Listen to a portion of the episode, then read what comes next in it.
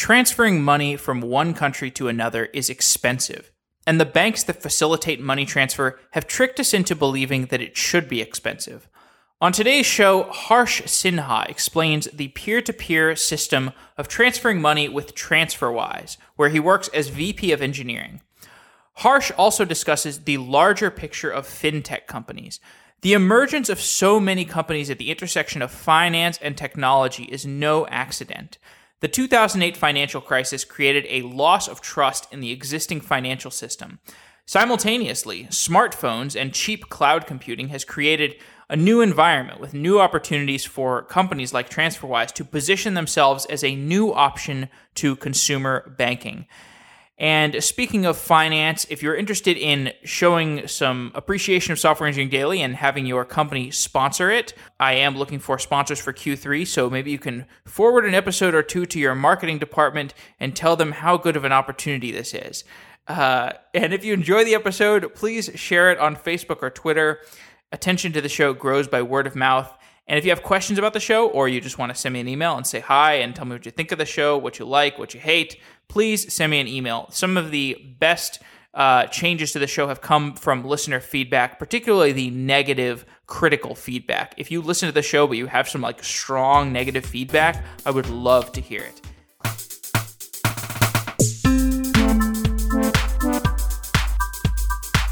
Harsh Sinha is a VP of Engineering at TransferWise. Harsh, welcome to Software Engineering Daily.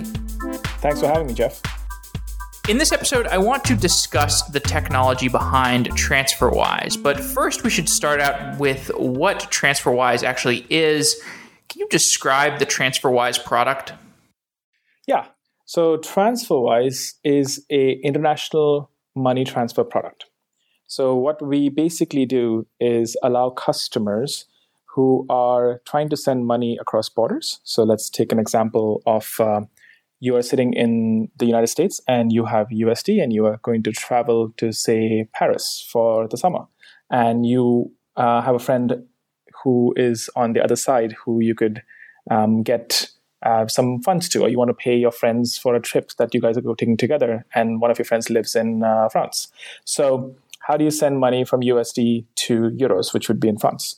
Um, usually, people would go to a bank and um, tell the bank that they want to send these funds, um, you know, thousand dollars into euros, and that's where the trouble starts, where you get a lot of fees, and the exchange rate that you get is very non-transparent. You don't know actually what the real exchange rate is.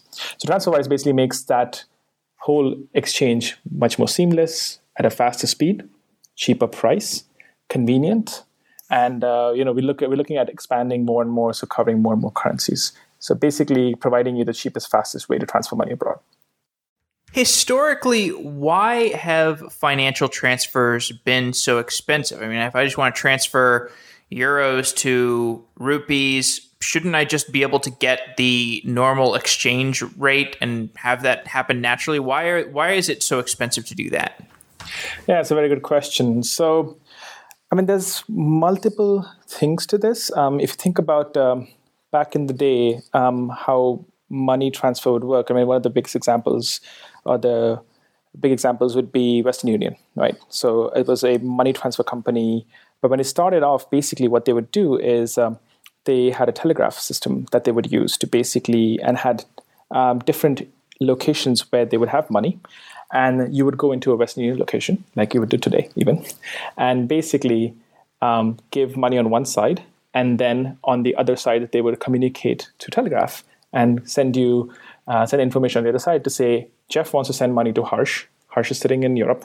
Jeff is sitting in the us jeff has just paid me 1000 usd and after the fees and after all the uh, exchange rate multiplication that they would do they would say please pay out harsh sinha you know um, 950 euros for example.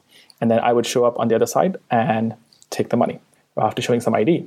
So the whole risk of this system working was based on one, it was innovation on at that time. So they were a network that was providing the service, so they could charge for it and charge more for it. Uh, people didn't have a lot of options to do um, move money, so they would use this. And you know, when you have a monopoly in a way, then people would actually could charge more. Uh, they would also take some risk on handling cash. So they would be taking in cash, paying it out on the other side, um, carrying cash and taking the capital in different countries and holding it in these locations. There were risks involved with it. So that's how it started. Over time, of course, banks have uh, you know evolved. Uh, banks are connected more. Banks um, in uh, the 1900s and over time basically started getting connected to each other. And one of the biggest networks that was built that banks use is called the Swift network. And Swift kind of does a similar thing, but think about it through the network and protocol uh, that's proprietary to an extent that they use to connect to different banks.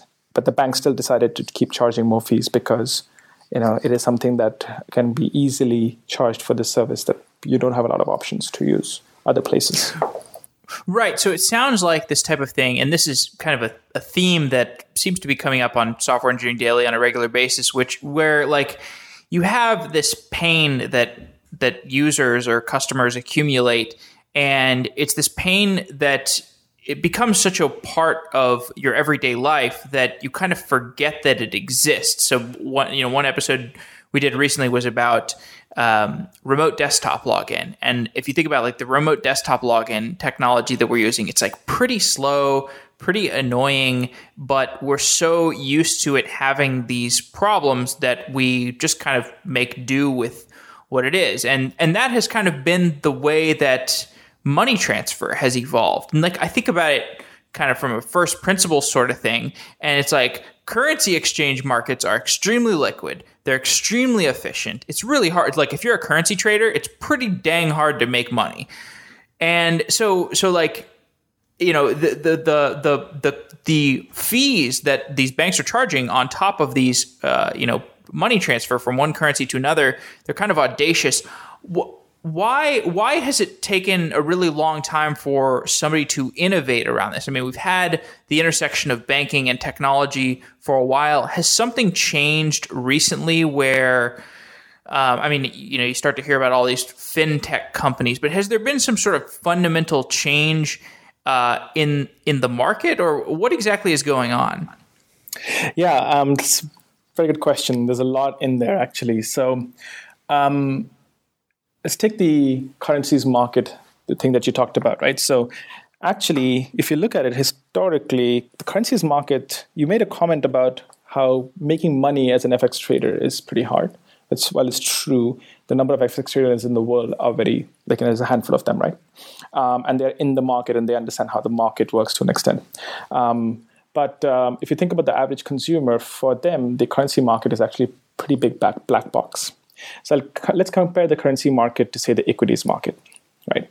If you wanted to go buy a stock of say Google today, you would go Google it, and you would see what the current price is on the stock exchange. Um, right now, you can go and Google the conversion or exchange rate for one GBP to euro, and you will get one number. And when you go and possibly call your bank, and ask them to give you a rate, you will get a different number. You could also call your bank again and get another person on the phone and tell them that you're going to move $60 million and you'll get a different number. That's not how the equities market works. Whether you're going to put 60 million or whether you're going to put, you know, $200, you'd still buy Google stock at the same price. So there actually is a lot of information asymmetry in this market. And that's mostly been driven by the big banks. So the big banks actually didn't um, saw this coming early on that um, they were making quite a bit of money through the having this information asymmetry and uh, were able to offer different exchange rates depending on the client that's calling them right? And uh, before the internet happened also a lot of this trading would happen on the phone. So you would call an exchange broker they would give you a rate and then you could keep calling people and get better rates or different rates and then you'd pick one. So there's a lot of ways that you could actually change the exchange rate and the buy and sell as the banks would um, give uh, rates on to the customers would keep changing. So this information asymmetry actually is one of the biggest reasons why banks realize that they can make a boatload of money by charging different uh, commissions. And uh, right. that's the reason why it has not been disrupted because instead of, uh, there's no central exchange per se. Like, where do you go to trade currencies? You can ha- connect with Goldman, you can connect with um, Barclays, you can connect with RBS, you can connect with Citi, but you have to go to these big banks to trade with them. And you kind of, they have the power, right? Now, um, the second part of your question was what is changing? So you talked about fintech. Look, what is happening? Why uh, do we suddenly have like fintech companies coming along? Um, so there's a few things. Um, one of the things that happened was the 2008 global financial crisis, right? So that kind of shed a lot of light on um, the banks and how they were losing a trust, like banks going down um, across the US, Europe. People started seeing the banks in a way, in a bad light, to see like you know how much money they were making and how much money the CEOs were making, while people were not making, uh, like you know, one percent of what the other guys were making in the banks. So there's a loss of trust, which has opened up the consumer's mind to think about banking in a little different way and not always think about them as you know providing a service at a fair price. So there's a consumer appetite to possibly change their banking providers and look at different options. The other bit is even the regulators, especially in some markets like Europe, where you're seeing quite a bit of disruption in financial markets and fintech. Um, you know, the regulators are trying to make it a more fair playing game. So the regulators are realizing that the banks have gotten pretty powerful and they want to see some innovation in the banking sector to make it an even playing ground for some of the consumers that we have. Um, and uh, basically, if you don't do that, then the banks can basically keep milking with fees and all the other um, so added value added services that they claim to provide and charge you more and more as a consumer and you don't have anybody to go to. So um, this is kind of like the regulators basically pushing the rule changes and innovating and providing smaller um, companies the ability to operate in this space is allowing a lot of innovation. And in addition to the trends that you mentioned, the macro trends, there are also these trends of that just make starting a company easier. I mean, first, like there's obviously everybody's got a mobile device now. That's a fundamental change. There's cloud, just makes starting a business and scaling a business easier. That's uh, makes it a, a lot easier to start up a fintech company. It's like start up a fintech company is already so much uh, cost to onboarding, and you have to have, have a lot of uh, money. It takes a lot of money to start a fintech company. Yep. Um, and then also, there's just like open source software has been compounding interest over the past ten or twenty years, or however long open source has been really going. And my impression is that banks just are unable to adopt open source as aggressively as smaller companies. So there are all these trends that create this uh, ecosystem that makes fintech appealing. So let's talk about TransferWise. So what does TransferWise do differently? Because there is obviously a fundamental difference to how TransferWise, TransferWise facilitates money transfer. Yeah.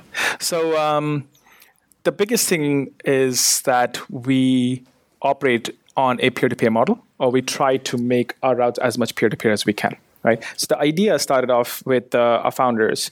Um, one person, both Estonian founders, uh, one living um, in London but getting paid in euros because he used to work for Skype. He was uh, an early employee at Skype's, Skype's employee number one, and uh, but he lived in London and he needed to move his money from euros to pounds every month. And then the other founder, Kristo, who lived also in London but had a mortgage to pay in Estonia in euros and he got paid in GBP, in pounds. So they would both go to the bank every month and they would both kind of come back feeling marginalized or gypped because they would be like, I'm not sure I got the best exchange rate because that's not what was, you know, showing online, showing up online. And also I got charged all these fees. So over time, as they like their friends, they started talking, and then they realized one day that hey, instead of going to the bank, why don't we just pick the mid rate between the buy and sell, which is the mid market rate, and then just I will pay do the transfer into your local bank account in Europe, and you do the transfer into my um, pounds bank account in London, and we're done. That's how the company started, right? And this model basically perpetuates as we perpetuated as we started building the business. The idea is that we integrate into local banking systems and local bank accounts across the world. And then when we have routes that we run so let's say we are running US, somebody comes in and says, I want to transfer 1,000 USD to British pounds. We will try and find customers. Now, I'm putting this a little crudely, but the, we'll try and find customers who are moving money the other way. And basically, money doesn't have to cross borders, but we basically use the local bank system to be able to um, do the transaction, and us sitting on the internet seeing both sides of the transaction, we can settle within us. I, so, so, so it is this. It's, it's actually this incredibly kind of simple revelation, and it's very interesting that it just started as just these two guys that you know, had a peer to peer transfer that aligned well, and then it actually scales to, mm-hmm. to a bigger model. So TransferWise maintains accounts in all these different countries where money needs to be transferred between. Mm-hmm. And instead of money actually being sent between these countries, TransferWise just keeps track of the ledger of people who want to send money between the countries. And TransferWise can just transfer the money between an individual and the local bank accounts uh, where they need money transferred to and from. Is that correct? Yes. Okay. So, are there any countries in which this system does not work? Yeah. So we have um, so what we we have what we call bidirectional routes or full peer to peer. So that would be you know you can send money to United States and from United States to British pounds in the UK and from. But then we have some one direction routes. So for example, right now, if you want to send money to India using TransferWise, you can do that. But we cannot send money from India using TransferWise because we uh, there are different regulations for that. So taking money out of a country uh, can have very different regulations than sending money to a country. So this varies from country to country. So in that in this way, we move, use the more traditional model where other banks or even other money transmitters would use, where we would actually fund that account, and you would basically we, be the, we would be the market maker, as I would imagine, as I would uh, describe. So instead of finding you somebody moving money from India out into US, we would fund that transfer. So there's also the scenario where you have two markets where the flow of currency between the two markets is not equal. So there might be, you know, like maybe you're, you're talking about, you know, Brit- so British pounds flowing into euros, for example, those, those, mm-hmm. that's going to be like kind of equal. Like British pounds are going to flow into euros, euros are going to flow into British pounds, kind of equal. So TransferWise is, you know, it's not difficult to, to make it work for that scenario. But there are situations where it there's less of an equilibrium. Like you can think of remittance type of markets where you know maybe uh, U.S. dollars flowing into some some flowing back into some country where remittance is, is being paid like some you know immigrant is sending money back to their native country and money is not coming back in the opposite direction at the same rate so you can imagine the accounts uh, that that TransferWise maintains in these specific countries where there's a lot of remittance payment coming in, but not a lot of payment coming out, you can imagine there an imbalance being mm-hmm. created. So, how do yeah. you deal with that imbalance type of uh, exchange situation? Yeah. Um, so we again, it's um, basically we become the market maker. So if there's an imbalance, um, let's take the example that you um, uh, gave. A, let's let's take actually Australia, right? So there's more money coming um, um, possibly there could be more money going into Australia than coming out of Australia, right? Uh, from, say, British pounds. So all the money that is coming from Australia into England, we can match because we have a, um, almost 5% market share in the UK. So we have way more British pounds that we can match in our customer pool of money that has been provided to us that we can match on the uh, incoming route. But on the outgoing, we will have to buy some Australian dollars. So TransferWise would again do a liquidity move or basically go and buy and become uh, the provider for the peer, the other side of the peer-to-peer system. So we would basically pay out ourselves. So we would match whatever we can with those customers who have already provided us Australian dollars. The rest we would fund. Um, and the beauty of the system is that you know it varies from being a traditional system to a more peer-to-peer model as more people come onto the platform right so as more people join TransferWise in Australia and more people use us, we become more peer to peer. That means our costs go down more. That means our speed increases faster. So the more people who join this platform, the better the system gets for every additional user who joins. So now that listeners have an idea for what TransferWise does, kind of the problems that you're dealing with, let's talk about the technology. TransferWise has been around since 2011, so it's five years old. Yep. What did the technology stack look like when TransferWise first got started and first launched? Yeah. Um, so, it, like any other startup, uh, you know, and especially in startups uh, in the last five to seven years, um, one of our founders, Kristo, he wrote the initial code base um, and um, basically using the lean methodology, you know, MVP to everything, right? So the initial TransferWise um, setup or the technology was nothing but an Excel spreadsheet. Um, we put up a uh, form on the web and uh, we described the idea of how this is this works and we talked about the product. But in the backend it was basically you know transfers coming into a bank account. We had bank account set up but then basically saying from gbp to euro we can move money faster and cheaper than anybody else. We'll give you the mid-market rate and this is the product. And we got some press and uh, i think on the first the first transfer was for 2000 pounds which you, like you have to pause and think about it. A no-name company started up on the internet is talking about being a financial company taking your money and will move it to euros and is promising you a mid-market rate. And it just came out today and somebody got on filled out a form gave the bank account information gave their personal information and said i'm moving 2000 pounds to you here it is please move it to euros unbelievable right and uh, the power of the internet right and how much people trust um, that's how it started from then on, of course, that's like, you know, they started getting more and more orders or transfers created. And they said, all right, we actually have a put a much, the MVP is working. We should put a system behind it and start building the code base. Um, and uh, the initial code base was built on Groovy on Grails, which for uh, some of the listeners um, might not be the most um, well known language uh, and platform, but basically, it's basically a framework, and Groovy is the language, something similar to Ruby on Rails, but it's JVM It was based. kind of fashionable in 2011, I think. It was. It was to an extent, and especially um, in Europe, where uh, there's a lot of like enterprise Java programmers. Groovy definitely has, a, you know, um, being a JVM-based language, has some similar, um, similar syntax and similar principles. So it was easy to switch to and use, and easy to basically use the framework to get a website up. So that's how it started. Sorry, go ahead. So, so did you have to integrate? I mean, as you started building out that backend, did you have to start to integrate with all these different international banks, or is there some unified API for dealing with the banking system? Oh, I wish there was a unified API to deal with the banking system. Um, well, if there was, then we, maybe we wouldn't exist. Um, so, well, there's a unified API. It's called Swift, which all the banks have connected to. A lot of the banks, uh, and Swift is very expensive and very complicated to use for most customers. So, um, the idea is that we are connecting to the local banking system in each country. So, they completely vary. With some integrations, we have some APIs, even till this date. Some banks have APIs.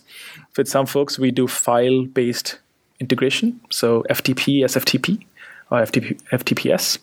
Uh, and then with some, we do very proprietary protocols that they, or APIs that they may have. Some we do ISO 8583 um, integrations. So it all depends on the bank and the local market and what's been prevalent there. Um, because the banks are using technologies that have been built in the 50s, 60s, 70s. So for them to get it to the newer API based model has been harder.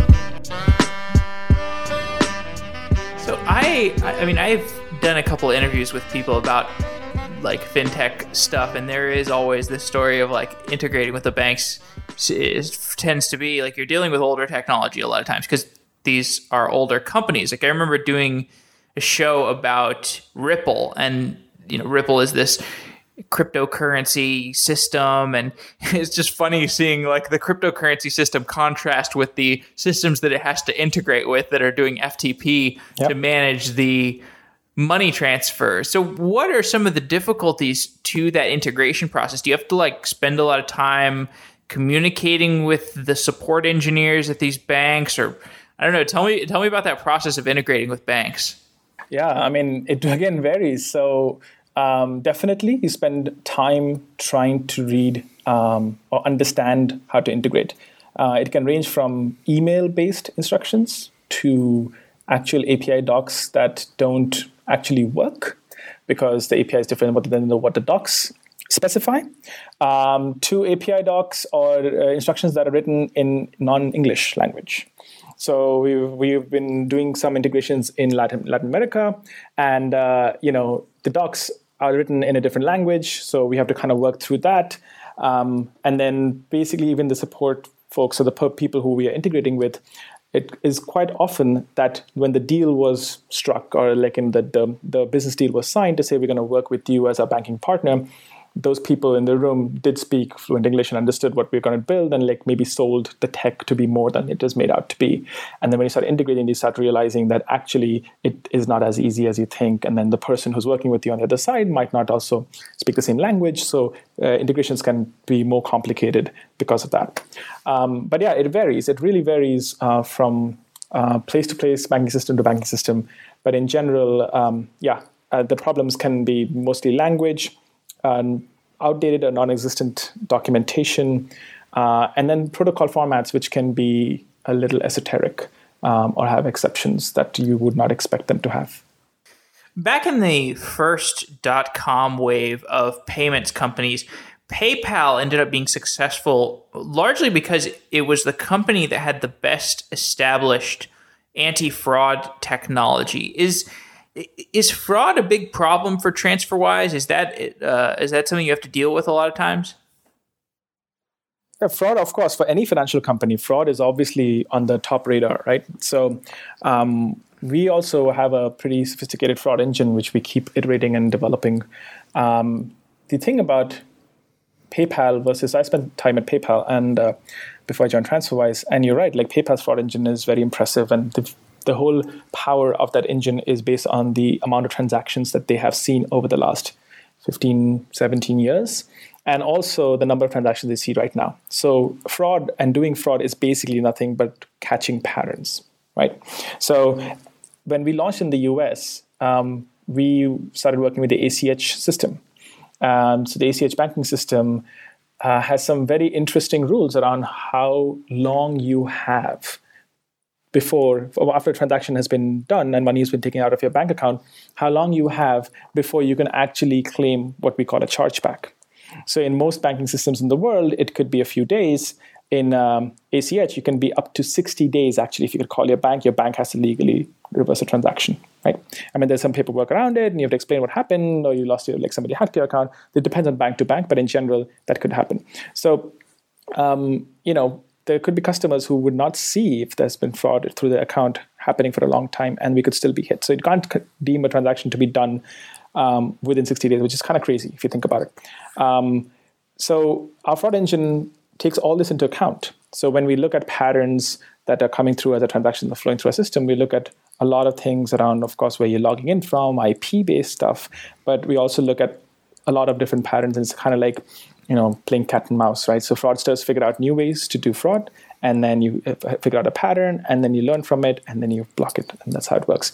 And we also um, uh, implement machine learning algorithms and compare human versus machine learning um, accuracy and then used the algorithms in different ways.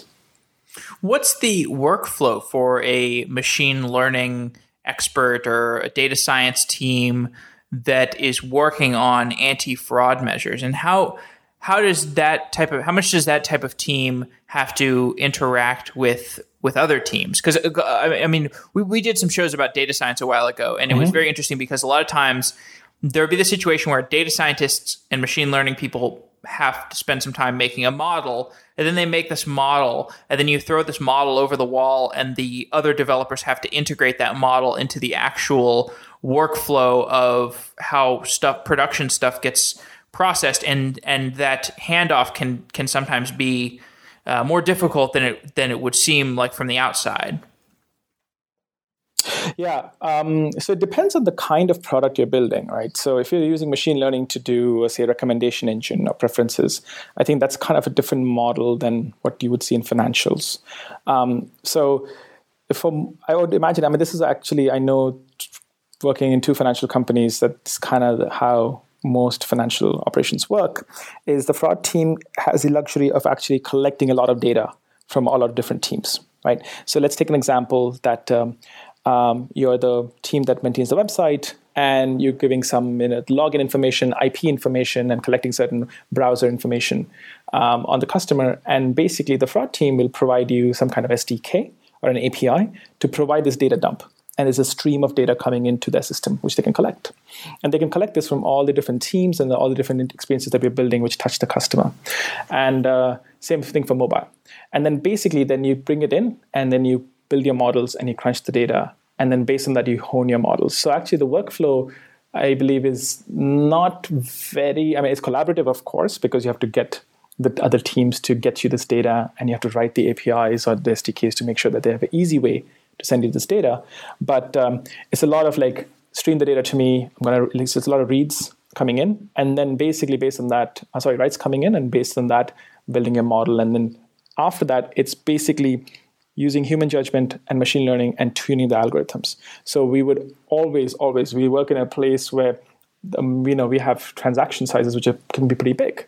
So I wouldn't want to be in a place where we're moving millions and millions of dollars and we have no humans looking at the transaction. Um, you know, maybe one day, but not right now. So we would have machine learning and humans, but machine learning augments humans. So that way, what we do is like the uh, analysts are looking at more complex stuff, and machine learning is catching the simpler stuff easily. And over time, it's learning but the input that the humans are giving. And then you have a training set. I mean, just like any other machine learning algorithms that you must have talked through, a training set and then a test, and then you see how that prediction works. So uh, I mentioned that Ripple episode a little bit earlier, and I think Ripple is this kind of interesting system. It's it's not uh, it's not peer to peer, but it is based on the same trust network kind of thing that we're discussing here that you kind of mentioned was so important to PayPal's anti-fraud mechanisms. I think of this this trust network is also crucial to I think how Facebook is going to be thinking of payments and loan systems in the future when they become a bank or whatever the heck they're becoming. Mm-hmm. Um, so, what do you think of these more futuristic systems like Ripple and Ethereum, maybe Bitcoin? I don't know this this cryptocurrency space, and when is this space going to begin to overlap more with the more um, you know everyday type of currency exchange system that TransferWise plays in? Yeah, so um, so I think there's some very interesting work going on in crypto. Um, more around the technology, especially the, the I mean, I can. Uh, I've only looked at Ripple so much, but like if you look at uh, Bitcoin and the underlying blockchain uh, implementation, like basically having the distributed ledger system where you tr- don't have one central place where like, you know, transactions are logged so you can actually trust the network and the network every node in the network helps you determine that this transaction is unique it is actually non-fraudulent and you know uh, once it's done it's done. Um, i think it's very very um, it's basically something that you could only do on the internet so it's great because it, this needed the internet to be evolved to a certain stage like it is now to be able to have this. Um, but also it reduces um, the centralized banking infrastructure requirements, right? So you're again replacing stuff like the Swift network with you know the uh, Bitcoin network or the, the, blockchain or Ripple, and um, I think there is definitely use cases where if I were to think about say certain countries where um, adoption of payment currencies will happen or payment new protocols would happen because the economy or the political regime isn't that stable, then it's better for you to actually not work or operate in your local currency, but actually work in a store your money or assets in a currency which is more global. Uh, and you cannot buy USD, then this could be something that you could use. And people are doing that. Some people in China are actually still buying blockchain, uh, bitcoins and storing their wealth there.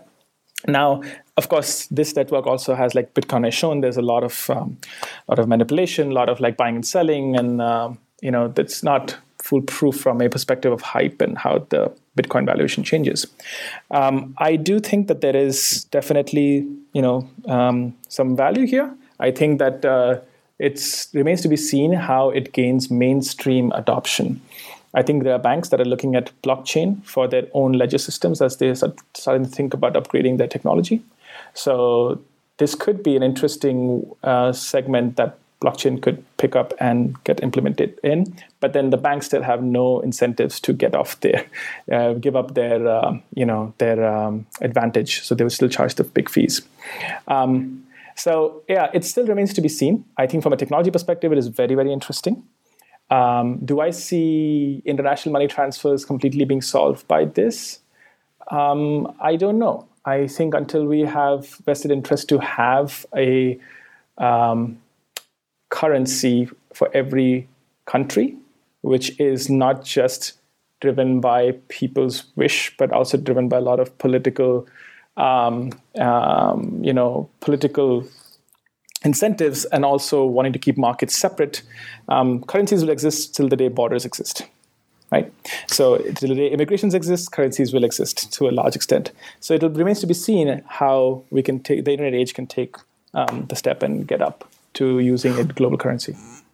Well, one thing that I think is interesting that the, all this cryptocurrency stuff and, and fintech as well has sparked is this discussion of what money actually is. And when you talk to people about money and you ask them, so like, what is this?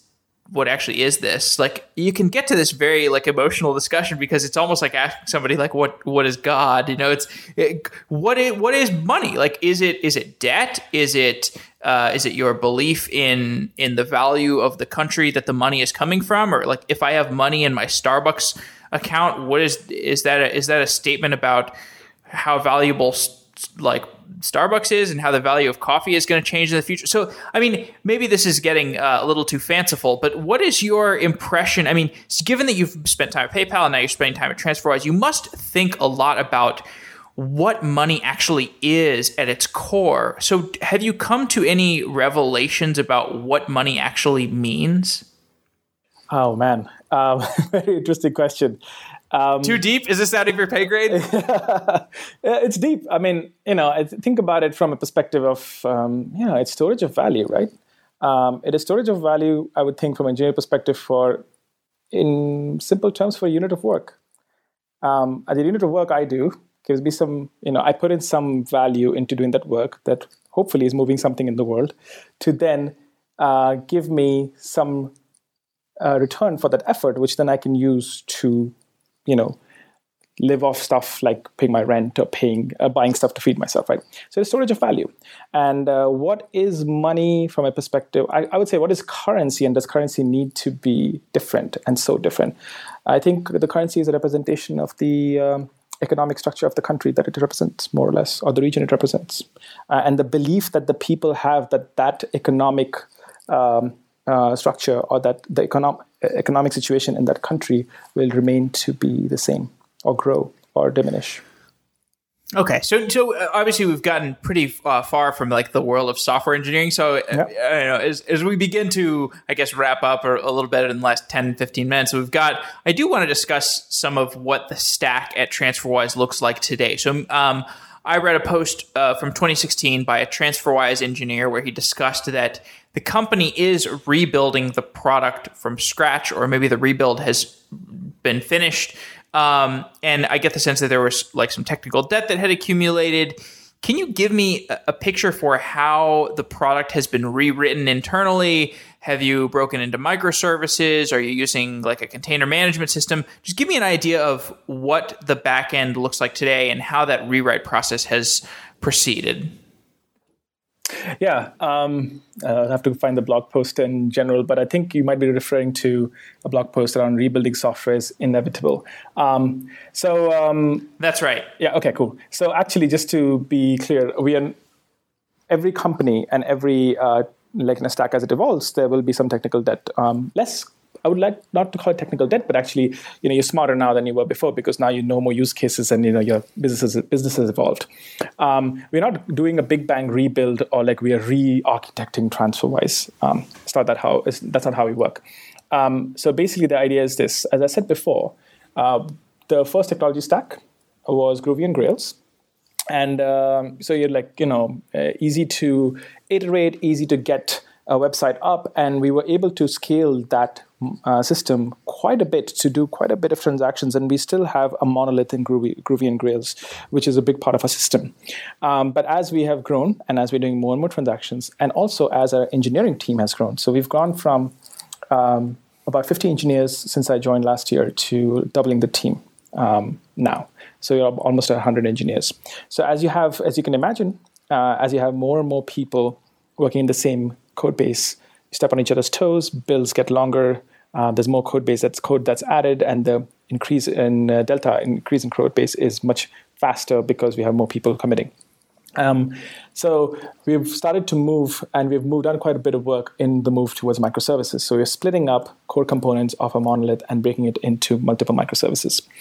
And uh, our journey is ongoing. We've done quite a bit of work last year, um, and then we have uh, this uh, this year going through this whole uh, transition. So we hope that uh, the monolith will uh, be very small by the end of this year. The the new microservices that we're writing is in Java 8 on Spring Boot. And then uh, obviously we're also adding new technologies for communication between the services. So we are using a messaging bus infrastructure and like also deployments changing. Previously it was easier to deploy a monolith. Now with so many microservices, we are looking at containers. We're looking at Docker. Uh, we actually do use Docker in a few things internally um, for testing. And then uh, um, we're looking both, we are hosted on premise and also looking at Amazon. So that's kind of how we are, we are set up. Hmm. So when you talk about onboarding with Docker, sounds like you're just kind of assessing it, you're testing out some things. Uh, I, I, assume you want to integrate it in, you know, into more production, more uh, of your architecture and your workflow. How is that? Uh, what's your plan for that onboarding processor? Like, how are you? How are you trying to like? Are you thinking in terms of like? um, whenever you're you're spinning off a microservice, you start to test that in Docker and I don't know. Give me give me an idea for how you're onboarding with Docker. I mean, yeah, that's that's the idea, right? So like, um, can we spin up um, instances, especially for test? So can we spin up um, if I am writing some uh, code on my service and I need a environment to run my tests through, or have a dependency? Can I spin up a Docker image, Docker container with um, the other dependencies that I need? Right, that's one use case we can have. Um, also looking at production to see can we club services together or can we actually bring um, put stuff inside the container so it's easier to deploy. But basically, um, and it's not only Docker. We're looking, um, you know, maybe um, like looking at other stuff too. But the idea is the as you said, like you know, can you deploy stuff easily? Can you take stuff from test or dev through test to production in a similar manner or a similar environment? So all the tests, performance and uh, functional tests that you run are in the same environment. So it's easy to transition the code into production. And how has the how has the sorry to interrupt you, but how, how has the uh, the the transition from a monolith to microservices? How has that affected your your team structure, your ops or your DevOps uh, structure? Yeah, um, so we actually believe in uh, you build it, you run it through and through.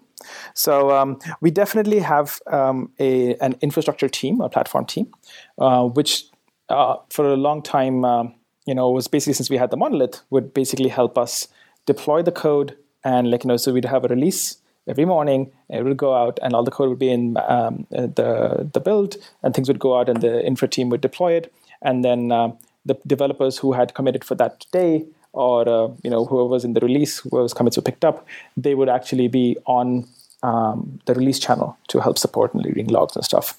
As we've gone more towards microservices, we've gone taken the more approach, the bigger approach of uh, you know ability to run it. So we've built tooling around being able to deploy code simultaneously to production depending on making whatever you want to do. So you have your own instances, you deploy um, um, your microservice yourself, you maintain it, you look at the graphs, you look at uh, monitoring, and of course, the platform team is there to help if you need help, but in general, you run your software.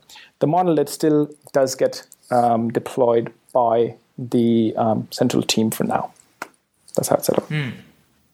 So whatever's so, remaining of the sorry, whatever's remaining of the monolith that still gets deployed by the central team. Yeah. Got it. So just to close off, what are the projects that you are focused on uh, working on at TransferWise today? So from a product perspective, right now, uh, if you think about it, so I'll give you some numbers on this. Um, in 2015, end of 2015, um, McKinsey had a report which said that um, by 2018, I believe, um, yeah, 2018, the money transfer, com- consumer money transfer business for banks and the revenue that they would be getting from it would be close to 300 um, uh, billion dollars. Right, that's how big the pie is in the world for this right now uh, in the next three years for um, the revenue that people are making from consumer business. And this is basically how how high the fees are from um, what uh, the banks are charging customers. And we believe that we can definitely have a bigger impact in the world by just reaching every corner of the globe with our product. So we're right now in about 60 countries with 24 currencies supported. And uh, we have a lot of the globe to, more to cover. So our biggest thing is to expand into newer countries and build newer routes, and uh, also um, get to corners of the planet where you know there aren't very good solutions on money transfer. Even the banks maybe not the best solutions out there because they're not connected to the global network like Swift and stuff. So expansion is definitely the biggest thing. And we're also looking at some other interesting products. Can't talk about it per se right now, but in general, looking at what else our customers are looking for when they're looking to do international money transfer or like access their money across the planet. So that's kind of and that's that's great. Yeah, I think this all this fintech stuff is so awesome. It's going to be so impactful on how humanity operates. Just because you, as we've seen, when you reduce the cost of something that is fundamentally important, like computing or energy or food, it just it has ripple effects that uh, compound throughout the economy. And when you take out this three hundred billion dollar tax on transferring money, that uh, is is harming. It's creating friction between between individuals. You know, it's it, it's going to just improve commerce. It's going to compound in ways that we won't expect. And uh, TransferWise is obviously at the center of that type of transformation. So, Harsh, I want to thank you for coming on the show. This has been a great conversation. Um, I know you you've come on in the evening uh, when it's somewhat inconvenient for you, but I really appreciate you uh, making time to come on the show. So, so thank you so much. Thanks so much, Jeff. Thanks for having me. Um, yeah, it's been great, and uh, hope you, the audience likes uh, what we talked about today.